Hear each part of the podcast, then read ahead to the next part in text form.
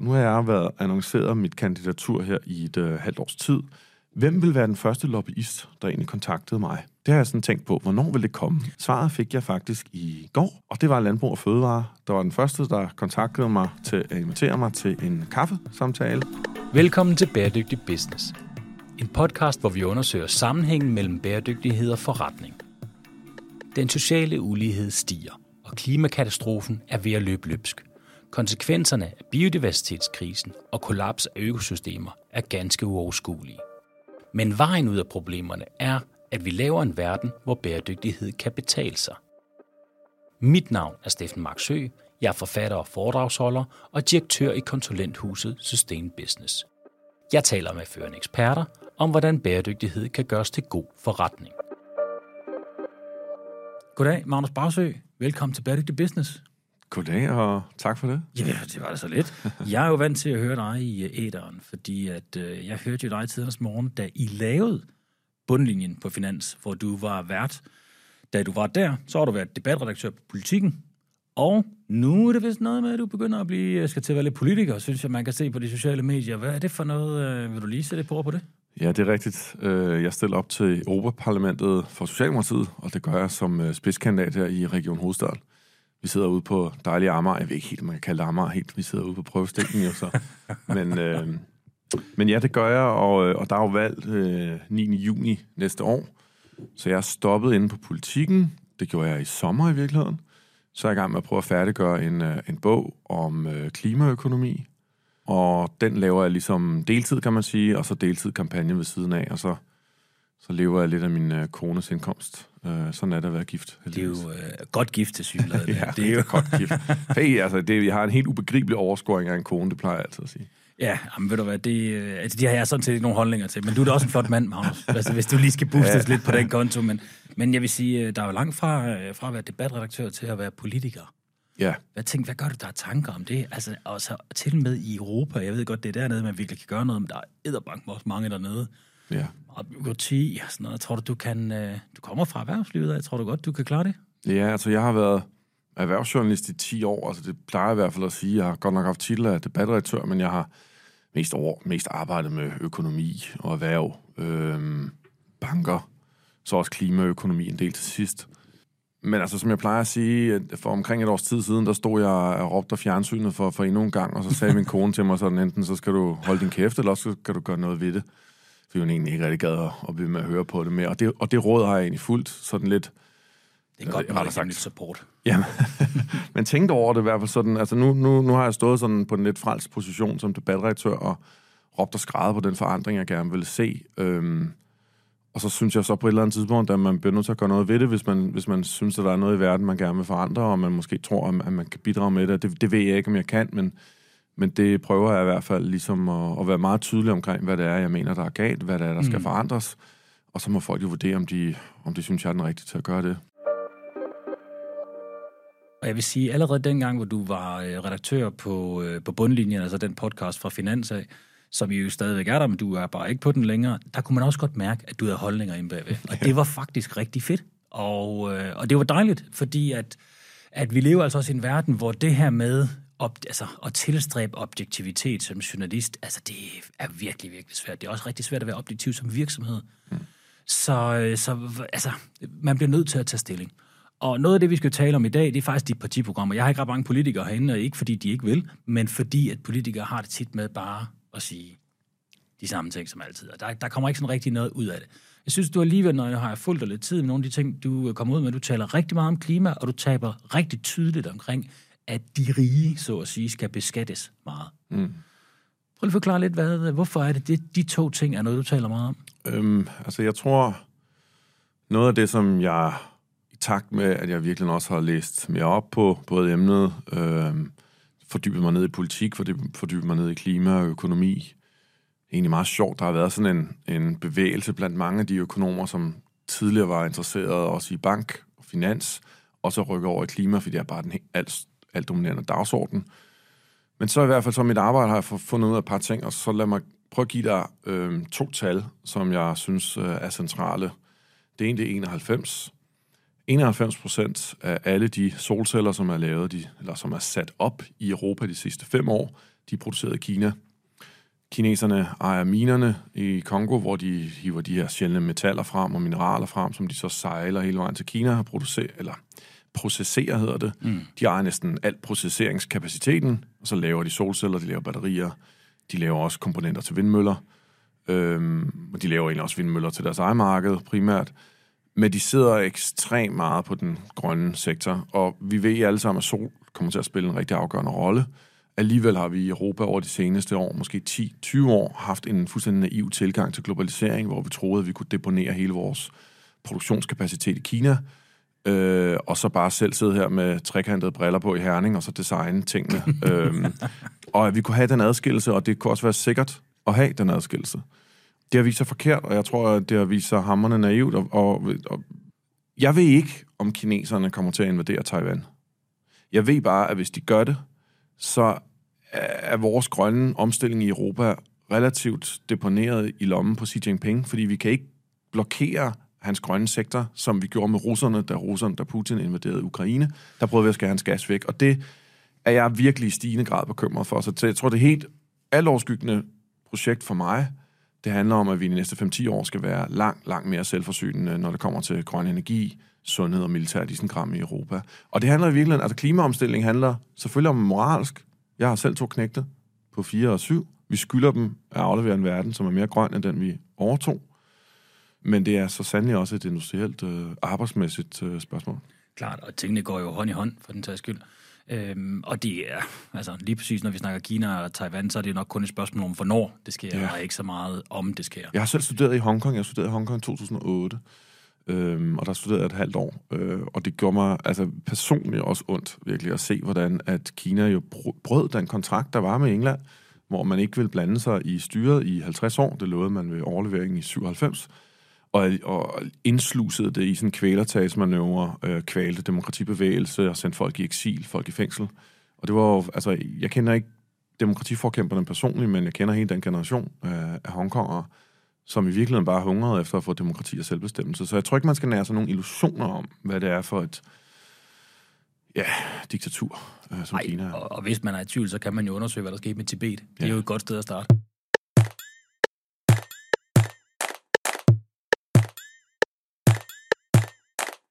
Men det er meget interessant, hvordan at politik, eller rettere sagt klimaen, har også gjort, at vi virkelig er begyndt at se, at det her det er en global verden, vi er en del af.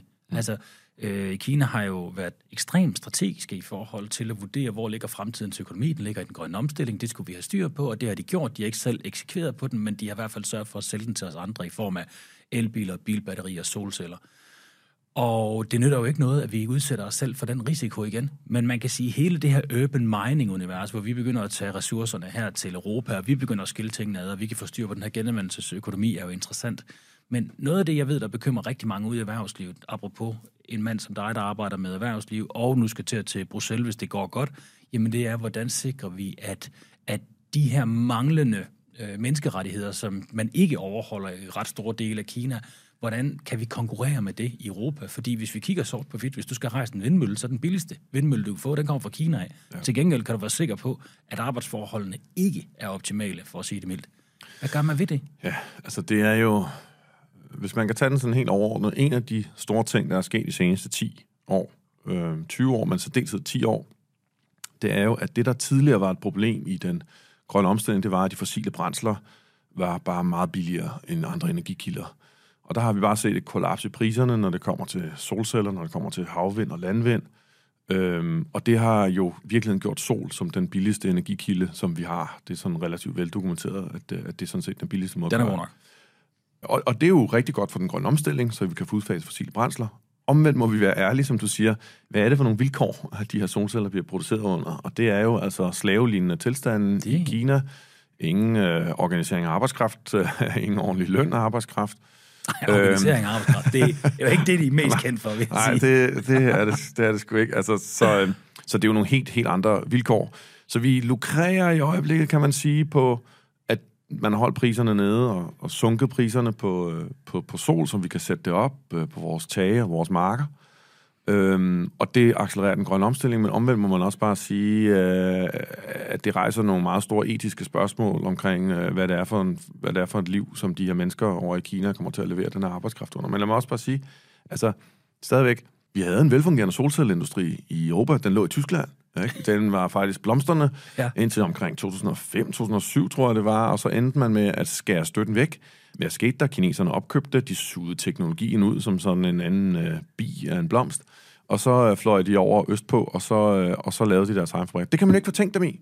Altså, de, altså det, det, det gør jeg virkelig ikke. Altså, det er ikke for at sidde og sådan... Nej, du, det, er ikke, altså, det er ikke bashing af den enkelte kineser. Det, det, er, måske altså, det er jo markedslogikken, ja. det skal man bare forstå. Mm. Og, men der tror jeg bare, at vi har været naive altså, i Europa. Vi har siddet sådan og tænkt, vi har fået en masse gode venner, som vil lægge penge i vores kasse og købe nogle af vores virksomheder. Var det dog fantastisk. Jo, det... Og så det sidste, så har vi vågnet op en eller anden dag, når Putins kampvogn rullede ind over grænsen til Ukraine, og tænkte vi, alt den der billige gas, som der kom derovre fra ja. Rusland, måske var det sgu egentlig ikke så god en idé, og måske var det egentlig ikke så god en idé at deponere hele vores øh, solcellekapacitet i, i Kina. Men det er jo det, der er så sjovt med, med hele Kina-situationen, fordi vi har været, øh, vi, vi havde jo et dejligt forhold. Ikke? Altså vi fik det, alle de der mineraler og edlemetaller gravet op et eller andet sted ude i den store verden, et sted ude i den store verden, så fik vi det fragtet til Kina, så lød de at samle det i en iPhone, eller hvad vi nu havde brug for at mm. samle det til. Og øh, vi stillede ikke spørgsmål, det var dejligt billigt, og så behøvede man ikke stille så mange spørgsmål omkring, så fik man jo bare nogle træls svar.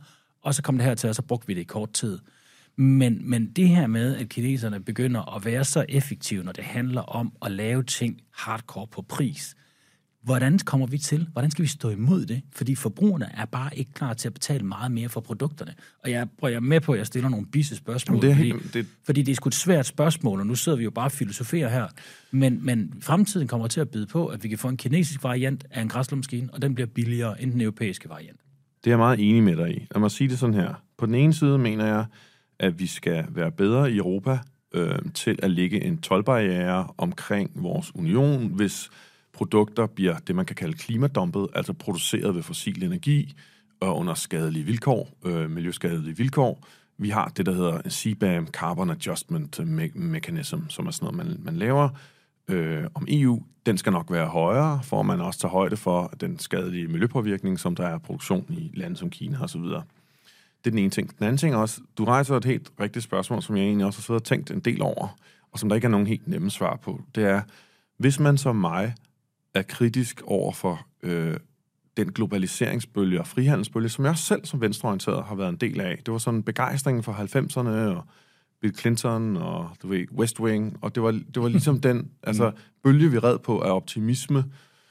Øhm, og nu kigger på, hvad er egentlig konsekvenserne øh, af det, og så tænker, vi skal rykke noget af den produktion tilbage. Betyder det så også, at solceller fra Tyskland, produceret i Tyskland, under ordentlige vilkår, bliver dyrere end dem, der kommer fra Kina? Og der er svaret jo nok ja. At man bør nok være klar til at tage en, ja, måske en øh, mindre afdæmpning i prisen, eller rettere sagt en, en, en, en, et, et kostniveau, som er en lille smule højere. Det, man så til gengæld får, det er jo forsyningssikkerhed og selvforsynethed. Og det er en politisk afvejning, og det er også derfor, jeg prøver at være meget klar omkring, at det kan man være enig eller uenig i, øhm, men, men det er i hvert fald det politiske projekt, som, som jeg sådan stiller mig op på en ølkasse mm. og råber for, fordi at det, det er den nervøsitet, jeg er mest jeg, jeg, jeg køber fuldstændig argumenterne. Jeg snakker for eksempel med en, en virksomhedsejer, som øh, installerer solceller for, for, øh, forleden, og han var også meget kritisk over for det, jeg sagde, fordi han får produceret meget billigt i Kina. Det er da klart. Og det, øh, og det gør jo, at han er konkurrencedygtig og så videre. Og hvad vil det så betyde for ham, hvis mere skal hjemtages? Øh, ja, altså så må man jo prøve på en eller anden måde, også fra statens side, at subsidiere den, øh, den hjemtagning af industri. Ikke? Ja, så, så på en eller anden måde, så skal man udligne det. Enten så skal man gøre det nemmere at sælge produkter, der er lidt dyrere, fordi det er, at man får, for eksempel i et offentligt udbud, kunne du få flere point for, at du har styr på de sociale dimensioner af din værdikæde. Ja for det har de i Kina, så, øh, så kunne man vinde lidt der, og på den måde måske udligne det. Det kunne også være, at man subsidierede. Det er, jo, øh, det er jo meget interessant, det her med, med pris, fordi det er vel generelt noget, vi bliver nødt til at forholde os mere til. Altså, hvad er det, tingene de skal koste? Fordi vi er jo vant til, vi kan godt lide at få ting rigtig, rigtig billigt, men det er vel også et spørgsmål om at skabe den synlighed, at vi kan se, jamen når du køber ting billigt, altså din iPhone, den er produceret under nogle bestemte forhold, det her potentielt resulteret i så og så mange sociale øh, hvad hedder sådan noget, belastninger på det sociale område. i modsætning til den her telefon, som er produceret under de her vilkår, som har de og de plusser. Altså det, jeg mener, det er, at transparensen gør vel også, at folk er lidt mere villige til at betale for noget. Hvad tænker ja, du om det? Altså, jeg tror i hvert fald, at vi skal være meget tydelige om dilemmaerne. Ikke? Altså, øh, og at den lave pris, som vi har fået, altså den meget lave inflation, vi har haft i, i 20 år, så havde vi sådan lige en, en hastig stigning sidste år, men ellers har det strukturelt været på vej nedad. Øh, og strukturelt lavt. Altså, den har jo været forårsaget blandt andet af Kinas indtræden i verdensmarkedet og deres billige fabrikker under meget, meget dårlige vilkår. Øh, og kulenergi. Øh, kæmpe vækst. Kæmpe vækst i kulenergi og meget billig kulenergi det skal vi være, være bedre til, på, og så sådan at, ja, i hvert fald gøre, gøre tydeligt for, for europæerne, at der er noget, der bliver dyrere, noget, der ligesom også skal være, ja, nok også billigere, hvis vi skal drive øh, udvikling i mm. klimaet. Jeg prøver også at give et eksempel. I klimadebatten handler det ofte om, at vi skal være dyre, til, det skal være dyre at flyve, øh, skal dyre at købe en fossil bil. Det er jeg også enig i, det skal det være. Men jeg tror også, vi skal have en balance i tingene, og have flere folk med, så skal vi også samtidig sikre, at der er noget, der bliver billigere og bedre. Altså alternativet bliver billigere, billigere og bedre. Det kan være skiftet til elbil. Øh, det kan være det offentlige transport. Øh, det er jo egentlig forrygt i Europa, at man stadigvæk ikke kan tage et øh, tog til de andre hovedsteder. Jeg, jeg læste, DSB's en af de mest hyppige søgninger, det var, det var nattoget til Paris, mm. som åbenbart ikke har eksisteret i 50 år, eller noget ja. af den stil. Ja. Altså, at der er en eller anden... Man kunne godt få et lille touch af noget kommersiel indsigt i, uh, i DSB i forhold til forretningsudvikling. Det kunne jo godt være, at der var lidt penge at hente der. Ja, altså det, jeg tænker, at vi kan sidde og have nogle meget sådan... Øh, øh, højtflyvende samtaler også om bæredygtighed og det ansvar, der er, og, og, og, og det skal vi have. Altså, det er jo, det er jo, det er jo vores sådan, ligesom, øh, rolle, og så snakke om, hvad det er for en mission og tanker, vi har. Men for helt konkrete danske familier, så handler det også bare om, at alternativet skal være billigere og bedre. At det nytter kraftigt, undskyld mig, ikke noget at hvis man prøver at tage toget på arbejde 10 gange, og fem gange er det forsinket, så gør man det jo ikke. Selvfølgelig. Så gør man det jo ikke efter gang, vel? Og det, det er lidt det... Øh, I hvert fald ikke, som, hvis man har råd til den. Ja, nej. Og, og altså, øh, svarer jeg på spørgsmålet i forhold til, betyder det så, at produktionsfaciliteterne bliver grønne i Kina, når vi får lavet iPhone? Nej. Øh, jeg tror, jeg tror langt hen ad vejen, at politik og storpolitik og globaliseret økonomi er et beskidt spil mm. hvor der ikke er nogen fuldstændig krystalklare svar, mm.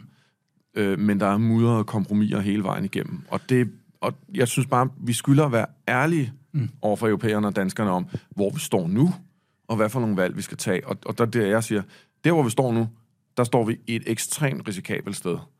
Og jeg, altså for eksempel, lige den sidste ting, mm. jeg er meget nervøs for, det teknologiske kapløb, der sker i øjeblikket, altså i USA, kig på USA, kunstig intelligens, de sidder på stort set alle de virksomheder, som kommer til at skabe vækst og effektiviseringer og, og store vindervirksomhederne øh, i de kommende måske 10 år ikke? inden for kunstig intelligens. Hvor er Europa der? Der er vi ikke særlig stærke. Hvor kineserne? Jamen, de sidder nu på grøn energi. De kommer helt sikkert også til at have deres egen variation af kunstig intelligens, som er lidt mere øh, diktatorisk, end, end vi ved af. Der, hvor vi egentlig har en styrke, er faktisk i det grønne. Vindmølleindustri, som vi har. Vi må for guds skyld ikke lade kineserne stikke af med vindmølleindustrien, øh, som vi har gjort med solcelleindustrien, og så, og så i virkeligheden prøve at hjemtage, mens vi stadig har chancen, batteriproduktion, sol og vind. Men lad os lige prøve at kigge lidt på, på Europa, fordi hvordan undgår vi, vi ikke at blive klemt i det her kæmpe store magtspil? Fordi vi snakker USA på den ene side med Inflation Reduction Act, 2.500 milliarder, der bliver pumpet ud i den grønne, øh, grønne omstilling. Virkelig noget, med mindre Donald Trump selvfølgelig lige ruller det tilbage. Det øh, har han jo postuleret allerede nu. En skøn mand, skøn mand. Virkelig en, øh, virkelig man kan regne med. øhm, og, og, og der kan man jo godt regne ud, at så bliver vi udsatte på den grønne energi. Kineserne de er jo i fuld gang. De har en konkurrencefordel i forhold til, at de producerer det lidt billigere. Så har vi øh, spirende kæmpe økonomier i Indien. Vi har Pakistan. Altså, der er virkelig nogle ting i gang, samtidig med, at vi har Afrika, 54 lande, som jeg lige husker det dernede fra, som jo står for 5% af, af den klimabelastning, der er rundt i, i verden, men jo som er, jeg tror det er 17% af, af befolkningen. Altså vi er jo fanget i, i det her spil mellem nogle kæmpe, kæmpe store magter, og vi har været vant til i Europa at have det mega godt. Mm. Vi har jo alt, hvad vi vil have, og vi har vendet os til det. Altså lige så snart det er, at der kommer et skruelåg, der sidder fast på din mælkekarton, så bliver folk jo sure, fordi at det forringer deres oplevelse af, at, at nu, skal de, nu skal de vippe den lidt til siden, når det er, de hælder mælk op i det. altså, det, det, det er sgu også et tough game, det her. Jeg havde selv problemer med det der lille øh, låg. Jeg købte sådan en ymer, og så blev man knæk, så skulle jeg dreje den af, og så hælde ymer. Jeg, jeg kan ikke godt forstå folk. men, men, men, men lad mig sige, altså, jeg tror, at hvis man kigger på verden over det seneste halvandet, to år, så må vi konstatere, at spillereglerne øh, er vendt. Altså, spillereglerne er ændret. Øh, fortiden er kommet tilbage øh, med Putins invasion af Ukraine. Energipolitik er blevet sikkerhedspolitik. Hvis du har glemt det i 20 år, så får du en bræt opvågning med en hammer i hovedet. Øh, to, USA, som man kan sige... USA gør jo alt det forkerte typisk, indtil de gør det rigtige. Det er sådan typisk USA agerer. Og her virker det som om, at Joe Biden, den aldrende præsident, øh, er vågnet op til død og har gjort noget, der sådan set kan transformere amerikansk erhvervsliv og forandre det måske mere mærkbart, end man har set siden 30'erne med New Deal. Ekstreme penge er blevet hældt ud over det, men allerede i løbet af et år er der blevet skabt sådan noget med 250.000 grønne arbejdspladser, suget investeringer i mikrochips. Øh, det er jo ikke kun altså batteri og sol og den slags, det er også mikrochip. Mm andre afgørende sådan strategiske ting. Øhm, og kineserne har, som du sagde helt rigtigt før, de har siddet på et eller andet tidspunkt til et eller andet komiternmøde for 20 år siden, og så har de egentlig kigget ind i en, i en, i en kugle for fremtiden, ikke? Og så har de set, at det grønne kommer til at være alt dominerende, og så har de bare langsomt sat sig på det. Øh, og det gør vi ikke. Europa er langt mere fragmenteret og en myriade af forskellige holdninger og politikker. Øh, men det betyder bare, at, at vi står nu i Europa mellem de her to store giganter. USA er jo selvfølgelig vores allierede, vores tætte alliancepartner. Men vi skal også indse, at vi i det kapløb med dem skal finde en eller anden form for selvstændighed og suverænitet. Den øh, franske præsident, han snakker om øh, strategisk selvstændighed, eller noget mm. af den stil. Det kan han også lidt på puklen Og det fik han lidt på puklen for. Jeg kan også godt forstå, du ved, at nogle gange, når franskmændene snakker om Europa, så snakker de grundlæggende bare om Frankrig. Jo, ikke? Altså, det skal man jo sådan lidt, lidt forstå, ikke? Og man gider ikke blive fedtet ind i alt øh, fransk Nej. udenrigspolitik. Men pointen er grundlæggende rigtigt, tror jeg, at vi bliver nødt til sådan at se, okay, øh, hvad er det, vi skal gøre med Europa over de næste 5, 7, 10 år, for, for at kunne bide skære med de store, og der skal vi bare agere øh, stærkere og mere fælles, og, og, øh, og have mere indflydelse, og, og sådan set også være, krav, være, være klar til at sige, jamen altså vi... Et eksempel kunne være, øh, vi bruger 420 milliarder kroner på landbrug hvert år. Måske skal vi bruge 420 milliarder kroner på øh, en grøn industristøtteordning, som på samme måde, som man gjorde i 70'erne, da man lavede landbrug, siger, den sikrer os selvforsynethed. Hvordan man skal rejse de penge, det kan vi så ligesom tale om, men altså man kunne jo for eksempel beskatte finansielle spekulanter med en eller anden øh, finansiel skat, og så prøve at se, om man kan få penge derfra. Men altså, vi bliver nødt til ligesom at løfte os lidt op, og ikke bare snakke om de krumme bananer og ja. agurker.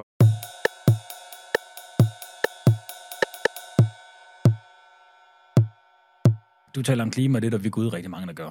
Dejligt. Og krydder det med noget erhvervsliv, det kan jeg rigtig godt lide. Men du har også snakket om det her med, og nu siger jeg tax the rich, fordi det er lidt den der catchphrase i USA. Der er jo virkelig meget, der tyder på, at i modsætning til i rigtig mange år, så er den sociale ulighed, den bliver større og større og større. Ja. Der er nogen, der bliver meget, meget rige. Så det er jo dejligt befriende, der er nogen, der går ind og taler om det her. Men hvad er ligesom dit take på det? Ja, altså, og det, jeg sagde indledningsvis, tror jeg, jeg vil nævne to tal. Jeg tror faktisk, jeg glemte nummer to. Det andet tal, det er 53 milliarder. Og 53 milliarder, det er det beløb, som de danske energihandlere, de scoret i profit til sig selv sidste år. Og det synes du ikke er okay? Øh, jeg synes, det er fuldstændig en grotesk beløb. Altså, øh, jeg tror bare, at folk, som måske kigger på det og tænker, at de der er gode til at tjene penge, de skal prøve at tage med mig ud og besøge folk ude i Tornby, som fik en ekstra regning på 30.000 af konto, yeah. fordi at øh, i deres gasfyr, øh, fordi priserne steg så eksplosivt, at de var ved at gå fra hus og hjem. Helt almindelige mennesker i Danmark led under den energikrise, og kan muligvis komme til at gøre det igen, hvis ikke at vi får styr på vores ja, gasbeholdning og energisektor og omlægning af, af, af strøm og, og fjernvarme, og hvad, hvad har du?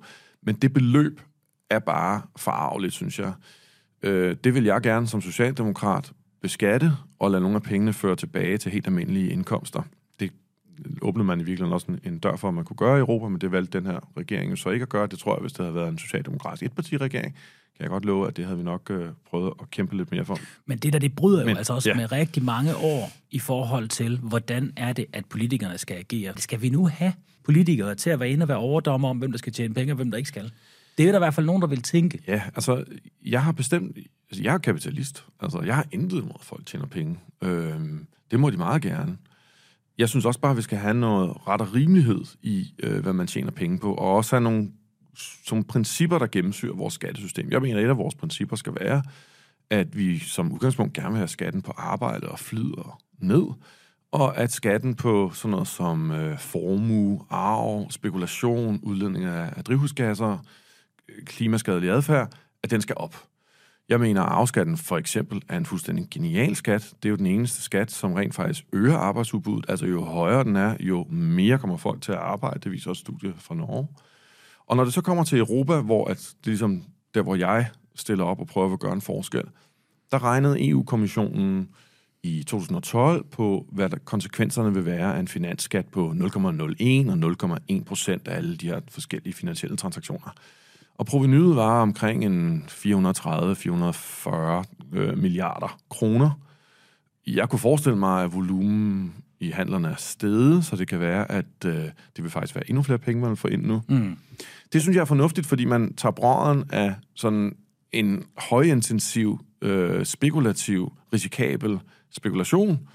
Øhm, og altså, det er jo ligesom sådan en eller anden form for lille mikroskopisk moms, som adfærdsregulerer, mm. øh, og som fører pengene tilbage i realøkonomien. Spørgsmålet er jo, og det er det, vi politikere må, så må vælgerne synes om det eller ej. Men jeg siger i hvert fald, jeg synes, vi skal have mindre af det, og jeg beskatter det gerne, så vi får mindre af det, og så bruger pengene en til en på at sætte ind i grøn industri. Og det betyder selvfølgelig også, tror jeg, at den grønne industri måske bliver lidt mere lukrativ for nogle af dem, der er der i en periode. Det er jeg klar til at leve med, fordi det rent faktisk skaber værdi i realøkonomien og løser det problem, som vi alle sammen kan se, en klimaomstilling og afhængighed af Kina. Mm. Der, der er jo rigtig meget, der taler for, at det rent faktisk vil have en indvirkning. Spørger man folk fra Cepos, så synes man jo, at det her, det er, det skal man jo passe på med, jeg bare lige sige. men, men, men spørger man folk fra Cepos, så vil de jo nok sige, nu begynder I at blande jer i ting, som I ikke helt skal blande jer i. Hvor går grænsen? Det er ja. det, der er så interessant her. Jeg tror, jeg tror at vi venstreorienterede jeg er jo selv socialdemokrat. Jeg er jo gammel socialdemokrat. Jeg var DSU'er, øh, før jeg blev journalist. Jeg tror, at vi også skal gå igennem en intellektuel øh, og ideologisk rejse, hvor vi skal tage nogle gamle sandheder op til revision. Og vi troede måske også en smule naivt på øh, globaliseringens lyksaligheder, frihandelens lyksaligheder, ideen om, don't pick the winners, fordi at det det finder markedet ud af at vi måske blev lidt for meget marked og lidt for lidt socialisme, hvis man kan sige det på den måde. Og det er ikke fordi, at jeg er blevet planøkonomisk socialist. Jeg er demokratisk socialist. Jeg tror på en fri markedsøkonomi, som bare er reguleret. Jeg tror bare også, at vi politikere bliver nødt til at tage en lidt hårdere styring, når vi kan se, hvor at den kapitalistiske markedsøkonomi er på vej hen, øh, og se de trends, som vi kan se nu. Og, og det er det, som jeg har påpeget, for eksempel stigende koncentration af rigdom, spekulation, blandt en lille elite, og at fabrikskapacitet øh, rykker til lande, som vi ikke har nogen kontrol over, og vi dermed mister vores sikkerhed og selvforsynighed. Og den tror jeg, altså den, den er jeg ikke sikker på, hvor vi socialdemokrater øh, som parti helt er landet endnu, eller noget, men, men mm. jeg, jeg prøver i hvert fald bare sådan at sige, der hvor jeg, der hvor jeg står, der er nogle tvivlsspørgsmål, øh, men jeg er ret sikker på, at, eller der hvor jeg selv i hvert fald argument, mm. mit argument ligger, det er, at jeg køber sådan set godt din Cepos-kritik, øh, og lytter også til det. det, det, det, er ikke, det er ikke for det, men jeg tror bare, at de svar, de har givet, har ledt os til, hvor vi er nu, og så må vi andre tage stilling til, at det er et ansvarligt sted, vi er endt, og der er mit svar, nej, det synes jeg ikke, det er, og så bliver vi nødt til at korrigere den politik, fordi ellers så øh, bliver den også helt afhængslet fra virkeligheden. Altså. Man kan i hvert fald sige, at det, det er fuldstændig uhemmet frie marked. Ja. Det har nok ikke været verdensklasse. Det har i hvert fald resulteret i nogle udfordringer. Det har ja. skabt en masse rigdom, men spørgsmålet ja. er, hvor meget vi har, har trukket på kassekreditten indtil da. Og man kan så sige, det der jo sker lige nu, fordi jeg er jo i høj grad også virksomhedspositiv, øh, men kan da også godt se behovet for regulering. Vi er jo mange, der sidder ude i erhvervslivet, som tænker, altså som skriger på regulering, mm. fordi vi vil gerne have nogle klare, faste rammer for, hvordan kan vi konkurrere. For problemet er lige nu, når der ikke er klare faste rammer, så bliver det jo pris, der er det altafgørende. Fuldstændig. Lad mig give et eksempel. CO2-skat for eksempel. Hvis ikke at du laver en høj og ensartet CO2-skat på tværs af sektorer, så ender det jo med, at dem, der tager ansvar, faktisk straffes for at tage ansvar, fordi dem, der kan producere klimaskadeligt, de slipper for at betale regningen. Landbruget er jo et meget godt eksempel. Hvis ikke at landbruget betaler den klimaregning, jamen så skal vi andre jo betale den, fordi regningen efterlades jo. Altså, der, der, er, jo, der er jo en CO2, der skal ryddes op for. Og så synes jeg også, den, altså, samtalen nogle gange om CO2-afgiften i landbruget bliver fuldstændig bizarre. Altså, som om sådan, ja, men så bliver det dyrere. Det er jo faktisk meningen, at det skal være dyrere. Det er meningen, at, øh, at den CO2-afgift skal afspejle sig faktisk i prisen på oksekødet. Betyder det så, at oksekødet bliver dyrere? Ja, det gør det nok. Betyder det så, at vi politikere skal sørge for, at helt normale danskere med normale indkomster har alternativer, så de ikke bliver ramt på pengepunkt? Ja, det betyder det også. At det betyder for eksempel, at der skal fisk og grøntsager, og måske svinekød eller nogle andre ting, kylling, som er mindre klimaaftryk, skal det være billigere? Ja, det skal det formentlig. De, men, men det der med, at, at, øh, at når man så lægger afgift på det, så bliver det dyrere, og så skal vi alle sammen løbe skrigende væk, det er sådan, jamen det er jo meningen. Mm. Altså, det er jo derfor, man også lægger afgifter på smøger. Det er for at få mindre af det. Jamen, så, og det, det, er jo, det er jo logik, øh, og, og det er jo sådan, det skal være. Men det er jo klart, der er nogen, der vil synes, det er indblanding, men, men i bund og grund, så er det jo helt det, det drejer sig om, det er, du skal bare betale det, dit produkt koster. Og det, og det, er, jo også, det er jo også det, som jeg, som, jeg, som jeg prøver at sige før. Jeg er jo grundlæggende stor tilhænger af en markedsøkonomi. Ikke? Jeg tror også, det var Al Gore, der sagde det også her under COP28, så sagde han også, han er, han er jo kapitalist, fordi alternativerne har vi prøvet, altså, og, og det var ikke særlig godt, og der er alle mulige skyggesider ved den frie og utøjlede markedsøkonomi. Så derfor så skal vi have en reguleret. Det er i hvert fald det, jeg mener. Øh, men, men alternativerne at gå, at, at, gå, at gå væk derfra, tro på, tro på for eksempel nulvækst, som jeg heller ikke rigtig tror på som en scenarie, eller en komplet reguleret planøkonomi, det tror jeg heller ikke på. Og, altså, vi sidder jo her, vi sidder her med iPhone og højtaler og sådan noget. Meget af det er jo skabt af private mennesker, der har taget initiativ, og al ære og respekt for det jo. Ja, ja, og, og, til syvende og sidst, så drejer det så også bare om at bare prissætte tingene korrekt. Ja, ja. Altså udfordringen er jo, at, at lige nu, der må jeg bare erkende, at når landbruget bedriver landbrug på den måde, de gør, så betyder det, at mine børn, de kan ikke kystfisk. Nej. Så det, det er bare et hardcore faktum. Og er jeg klar til, at vi skal, skal, skal min familie, for at holde det på egen næsetip, skal, skal de betale for, at nogle virksomheder, de har så gunstige vilkår, at de kan ødelægge planeten, uden at skulle betale for det. Nej, for det er jo mine børn, der skal fjerne det efterfølgende. Ja. Så det er jo logik for burhøns, og man kan sige, der, der, er jo alt, der har altid været regulering. Der er jo masser af ting, der man må heller ikke køre over for rødt. Vi kunne bare godt tænke os jo, at vi, dig og mig, altså jeg er jo også selv familiefar, at man kunne fange en fisk i en å sammen med sin søn. En kort anekdote om landbrug. Jeg har tænkt på, nu har jeg været annonceret mit kandidatur her i et øh, halvt års tid. Hvem vil være den første lobbyist, der egentlig kontaktede mig? Det har jeg sådan tænkt på, hvornår vil det komme? Eh? Og det er meget interessant, Er fordi svaret, spændende? svaret fik jeg faktisk i går. Og det var Landbrug og Fødevare, der var den første, der kontaktede mig til at invitere mig til en kaffesamtale, for bare sådan lige at snakke om, hvordan de jo sætter mad på bordet i hele verden, øhm, og hvad sådan deres interesse er, tror jeg. Øhm, og jeg, jeg takkede virkelig en pænt nej tak. Jeg har sådan en rimelig... Altså, det er ikke, fordi jeg ikke vil lytte til lobbyister, heller ikke dem, jeg ikke er enig med. Men jeg føler, at jeg har lyttet nok i virkeligheden, og forstår, hvor, hvor de kommer fra. Men det er bare meget interessant. De er bare enormt aktive, og spiller en enormt stor det er rolle, og som meget magtfuld. Det er jo som at læse mit manuskript, for det er jo faktisk mit næste spørgsmål, det er, hvad tænker du om lobbyisme? Ja. Fordi lobbyisme har, nu skal vi også, øh, i hvert når jeg siger lobbyisme, så lobbyisme er jo også godt. Det er jo Ja, ja, ja. ja. vigtigt, at vi får nogle virksomheder ind og har noget dialog med politikerne, sådan så vi ikke laver en masse hovedløse fejl. Katastrofalt, hvis det var i Bruxelles, man skulle sidde og designe den nye iPhone. Det er nok bedre, at vi får nogle folk, der ved noget om det til ja. det. Men der er jo altså også den skyggeside af lobbyisme, hvor det er, at det handler rigtig meget om virksomhedens egen interesse. Altså, hvordan, øh, hvordan forholder man sig til det? Fordi det er jo, i min optik, så er det noget, der fylder ekstremt meget. Ja. Altså, jeg tror i hvert fald, at øhm, jeg er jo ikke valgt til noget. Så det, den ene ting er at sige, jeg er ikke blevet, øh, jeg bliver ikke øh, kontaktet, og nu er jeg lige blevet kontaktet af en lobbygruppe, men ellers er jeg ikke sådan rigtigt. Jeg tror ikke rigtig, jeg er interessant, før vi måske nærmer os valget. Det eventuelt ser ud som om, at jeg muligvis vil komme ind, og så eventuelt, hvis man så kommer ind, så er man så også interessant. Men jeg synes, jeg kan se over de senere år en tendens til, at politikere i højere grad, i, måske i Danmark, mener, at et ministerium, ja, erhvervsministeriet er måske meget godt, det kan også være fødevare, eller hvad det nu kan være, at man bliver et, en cheflobbyist, eller ikke en cheflobbyist, men i hvert fald en, der ligesom skal skærme det pågældende erhverv mod for meget politisk indblanding. Øh, jeg tror, det var Troels Lund, der forleden var op og sige, at, øh, at vi skulle skærme landbruget mod for meget øh, regulering. Det er jo sådan set det modsatte, politikerne er sat i verden til. Altså, lad mig give et eksempel med Erhvervsministeriet. Det er jo sådan set der, Finanstilsynet ligger, som har til opgave at regulere finanssektoren.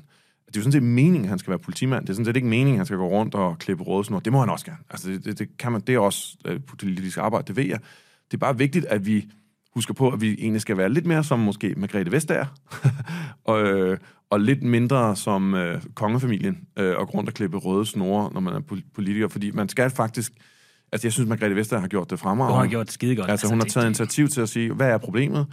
Der er nogle ekstremt dominerende globale virksomheder, som kan tage kvæl og tage på vores demokrati, som kan hive milliarder ud af annoncemarkedet og kvæle vores lokale medier, dominere, øh, ødelægge innovation i markeder osv. osv.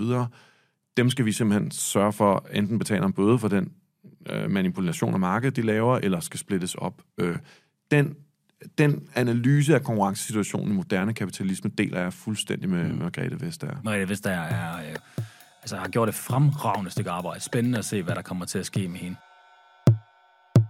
Jeg kan også godt tænke mig lige at vende det her med, hvad sker der? Altså, du har færdes jo, altså finans, som jo er et øh, altså, erhvervspositivt øh, medie, og du har været debatredaktør i politikken, Mm, og så begynder du at melde din, øh, din øh, entré til, til dansk politik. Altså, hvordan er det blevet modtaget? ja.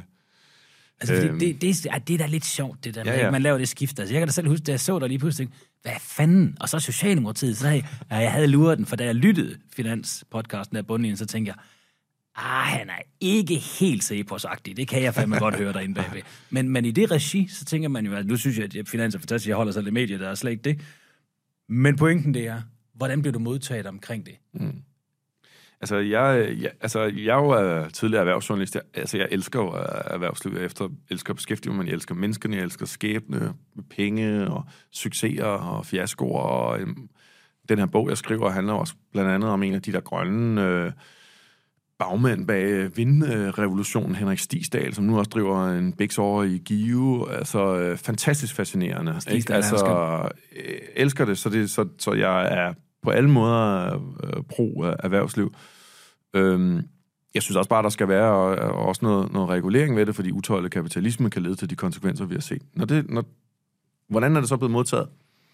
Altså, Socialdemokraterne har taget meget godt øh, imod. Jeg havde egentlig regnet med, nu har jeg stået og råbt og skrevet af dem, øh, at, at de vil blive sure, men jeg synes, de har været meget, meget søde. Øh, og min lokalformand, som bor lige oppe ad vejen, på, øh, jeg bor på Sundby Øster, eller bor i Sundby Øster, ude på Amager, og min lokalformand, det var virkelig sådan, at min sådan entré ind i politik startede, for han bor lige længere oppe, og så har vi nogle unger, der legede med hans høns, og så begyndte vi sådan at snakke, og så fandt jeg ud af, at han var lokalformand i, uh, i, uh, i Socialdemokratiet, og så begyndte vi sådan lidt at snakke, og så begyndte det virkelig sådan at, tanken om at, om at kvitte det hele og gøre noget ved de ting, som jeg har råbt og skrevet på, begyndte sådan at vokse på mig.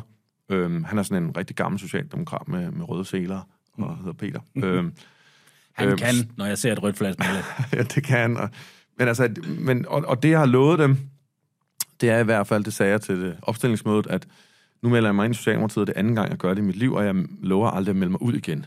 Så det, jeg i hvert fald personligt har sagt, det er, at selv hvis jeg ikke kommer ind, det er der en risiko for, at man ikke gør, øhm, så har jeg tænkt mig at, at, at være i et arbejdsliv, hvor jeg også kan være øh, politiker og socialdemokrat øh, ved siden af. Og, øh, kan det ødelægge ens karriere? Sådan, lad os nu antage, at du ikke kommer ind. Kan det så ødelægge hendes karriere, at du har meldt, øh, meldt ud? Det tror jeg måske godt lidt i, i medieverdenen, det kan gøre. Det tror jeg, altså det tror jeg helt sikkert. Altså jeg tror, at døren for at komme tilbage i journalistik, øh, det er meget begrænset. Der kan man komme tilbage og være måske ja, lederskribent eller et eller andet, øh, kommentator måske øh, nogle steder. Men så skal jeg nok også melde mig ud igen, og det har jeg valgt med mig selv, og det har jeg ikke tænkt mig at gøre. Altså, Pernille Skipper er blevet kommentator over på TV2. Hun har jo sikkert meldt sig ud nu af enhedslisten, mm. kunne jeg forestille mig. Øhm, og og det, har, det har jeg lovet, at det har jeg ikke tænkt mig at gøre. Og det, har jeg også, det, det valg har jeg taget med min familie. Fordi at, det, synes jeg, hvis, hvis jeg synes, at det var så vigtigt, at det var det, jeg kæmpede for, mm. øh, så må jeg også gøre det. Hvordan fanden skal man gøre det her interessant ja. for danskerne? Fordi det er jo, altså det er jo, det er jo velkendt, ja. at EU-politik ja, ja. er jo altså ikke det, der er allerhøjst Jamen, på folks uh, liste. Altså, du kunne nærmest ikke vælge noget, der er mere usekset end det. Nej, men som vi siger journalistik, så er det sådan noget med, hvis du har EU i rubrikken, så har du dræbt en historie. Hvis du kombinerer den med pension, så har du dobbelt dræbt historien, ikke? og så er den død. Det lyder godt, det der. Det lyder virkelig godt. Ja, jeg, jeg var inde øh, og snakke med nogle af presserådgiverne i S, øh, Socialdemokratiet, lige kort efter mit, mit annoncering af mit kandidatur og sådan noget, og så inde på Christiansborg, så kiggede de også på mig, EU, sagde de ja, det er svært at sælge. så det var sådan, tak. Fedt. Nu er, det helt, nu er det helt løftet op. Ja. Det bliver rigtig godt. Jeg tror, og det er det, jeg håber. Snak nu om, hvad det er, som jeg ser som problemer. snakker, om, snakker også om noget, som rammer folks hverdag, og som de kan forstå. Øh, om det er migration, eller om det er grøn energi, om det er øh, døde have på grund af landbrug, øh, eller om det er sikkerhedspolitik og Putin. Men snakker om, hvad der er din, din analyse af, hvad der er galt i verden, eller hvad, hvor der er, vi er gået galt, og hvad din vision er. Ja, mm. og, og, og, det, og det er der faktisk altså mange forskellige afarter af, altså, øh, som er bare forskellige, i stedet for at hele tiden, synes jeg, der er sådan en lidt en tendens til, så skal man hele tiden, hvad betyder EU for dig i din hverdag? Ja, det er også rigtigt, men vi ender ofte med at snakke EU-direktiv 357A og EU-direktiv 500 eller andet, og det, det er altså, heller ikke spændende. Men det er jo også dårlig journalistik, når det ja. handler om sådan noget, hvad betyder EU for dig? Altså det drejer sig jo om, men det er jo selvfølgelig, fordi man gerne vil gøre det nærværende. Ja, og det kan jeg også godt forstå. Selvfølgelig, altså, det, men, men problemet, og det er jo det der med, at man gerne vil have danskerne til at forholde sig til det. Men noget af det, der er jo rigtig spændende lige nu, det er jo den grønne omstilling og alt det EU-lovgivning, der kommer. Men noget, jeg tror, der er sjovt i forhold til sådan en som dig, det er, at hvor jeg synes, du er anderledes, end hvad man ellers lige har set. Øh, og altså, så meget er jeg ikke EU-politik. Jeg har fuld, fylder ret meget med i politik, men, men øh, så, så tag det med i analysen. Men det er du sådan en, som kan, tror jeg kan flytte stemmer i forhold til, altså fra den ene lejr til den anden lejr, fordi du har erhvervsvinkelen, samtidig med, at du har den sociale vinkel. Hvor det er, at rigtig mange af os, som er virksomhedsorienteret, vi er øh, egentlig sådan henvist til den blå blok, mm. men, men som jo er, er dybt, dy, altså som slet ikke fungerer lige nu. Slet ikke, hvis man, er, altså hvis man tror, at, at, at klima og bæredygtighed er noget, der kommer til at være vigtigt for mm. virksomhederne mm. og vigtigt for os mennesker. Så, så der er måske noget, der kan flytte det lidt i den her retning. Altså at få nogle folk over på, på den rødere side af, af, af flokken. Er det noget, du har tænkt på? Altså, jeg har også... Jeg, jeg prøver at lave sådan et, øh, et, et, et netværk, eller sådan noget, hvor at... Uh, hvor jeg lytter til grønne iværksættere og inviterer folk ind. Øh, jeg tror, vi har, holdt, vi har bare holdt et enkelt lille møde, hvor der kommer et par stykker. Men altså, det, det, øh, jeg, jeg vil meget gerne også lytte altså til øh, erhvervsfolk, som har konkrete oplevelser om regulering eller problemstillinger, som de ser. Øh, og så vil jeg lytte til det. Jeg kan jo ikke altid garantere for, at jeg er fuldstændig enig, eller... eller så skal du i hvert fald få rigtig mange stemmer, hvis du kan garantere, at der sker noget ved det. men, og, og heller ikke garantere for, at jeg kan altid rykke, rykke noget ved det, men jeg, altså, jeg, jeg ser ikke i hvert fald den der sådan klassiske øh, fjendtlighed, altså øh, mellem rød og blå blok, slet ikke. Altså, jeg har meget stor forståelse for, for vilkårene for at drive en virksomhed, og det er også et, et vilkår for, at vi får en konkurrencedygtig økonomi. Altså, det er ikke noget, Socialdemokratiet har udmærket sig i tidligere. Nej, det er måske rigtigt nok. Men altså, vi er jo også, vi er jo også først og fremmest et lønmodtagerparti, og jeg er også altså øh, meget øh, bekymret for nogle af de vilkår, som man for eksempel ser øh, i sådan lidt, hvad kan man sige, udsatte brancher som byggeri, øh, transport, Klar, øh, hvor det, at EU-udvidelse har betydet nogle altså markante forringelser for helt almindelige lønmodtagere. Men er det ikke netop det, vi skal begynde at kigge forbi? Altså i, i verdensmålene, som øh, jeg ikke snakker ret tit om, men, men der er jo det 17. verdensmål, der handler om partnerskaber. Er det jo ikke netop det, vi, begy- vi har behov for nogle politikere, der kan begynde at se lidt mere holistisk på det? I stedet for, at vi skal have de her lejre, så vi tænker, at, at de blå, det er primært landmænd, erhvervsdrivende og folk, der ikke kan lide udlændinge, og så har vi de røde, det er dem, som stemmer på klima, og så er det dem, der er arbejdsmodtagere. Altså skal vi ikke netop have nogen, der begynder at sige, godt, vi kan altså masse det her sammen til nogle løsninger, som er sådan lidt bredere. Det var vel også det, man håbede lidt på med den nuværende regering? Ja. Øh, mit svar er nok både ja og nej. Ja i den forstand, at, øh, at, jeg, at jeg tror helt sikkert, du har ret, at, øh, at den polarisering, vi ser i store dele af verden, øh, Øhm, USA er jo måske det værste eksempel. Ja, det er øh, hvor man jo står på hver sin side af hegnet og bare råber hinanden. Der er stort set intet øh, samarbejde hen over midten, øh, og det er bare et frygteligt sted at tage et demokrati hen. Der skal vi ikke hen. Øh, nummer to er så også, jeg tilhører ikke dem, der mener, at ideologi er noget bras. Jeg mener, at man skal være ærlig omkring det, og man skal stå på mål for sin ideologi og argumentere for sine holdninger, og noget af det er analyse, noget af det er også personlig holdning. Altså, jeg har den personlige holdning, at jeg synes, mere lighed er et mål i sig selv. Det er ikke bare et redskab eller et middel, men det, det er et mål i sig selv. Jeg synes sådan set, at et mere lige samfund er bedre end et mere ulige samfund. Og så kan der være alle mulige økonomiske argumenter, sociale argumenter osv. Men det, men, det er bare sådan en grundlæggende værdi. Sådan så, at, at øh, jeg er jo sådan... Så man deklarerer lidt? Man skal i hvert fald deklarere, så dels når man går ind i sådan et, også for eksempel fælles samarbejde med SVM, er, hvad er så vores politik, og hvad er de andres politik? Fordi det risikerer man måske, at det mudrer en smule. Så du har ret i, ja, at øh, samarbejde og, og, og en, en hånd hen over midten er en god ting. Man skal også være ærlig, hvor man selv står, og mit, mit hjerte er sådan set øh, til venstre for midten. Øh, og det er der, hvor jeg, hvor jeg står øh, som rød og grøn. Jeg tror ikke, man kunne få en bedre afslutning på, øh, på det her øh, interview. Tak, Magnus Bagsø. Det var en fornøjelse at tale med dig. Jeg glæder mig til måske at tale med dig igen på et andet tidspunkt, når din bog kommer ud, fordi det der med, at du ikke tror på nulvækst, uha, det er spændende. det kunne vi også godt tage en runde ja, på. klart. Magnus, tak fordi du blev med. Selv tak. Tak fordi du lyttede til Bæredygtig Business. Find mig gerne på LinkedIn, hvis du vil netværke, eller hvis du har idéer til nye episoder. Ris og ros er også velkommen. Del meget gerne podcasten med dine venner, og husk at give os en god anmeldelse, så bliver vi så glade.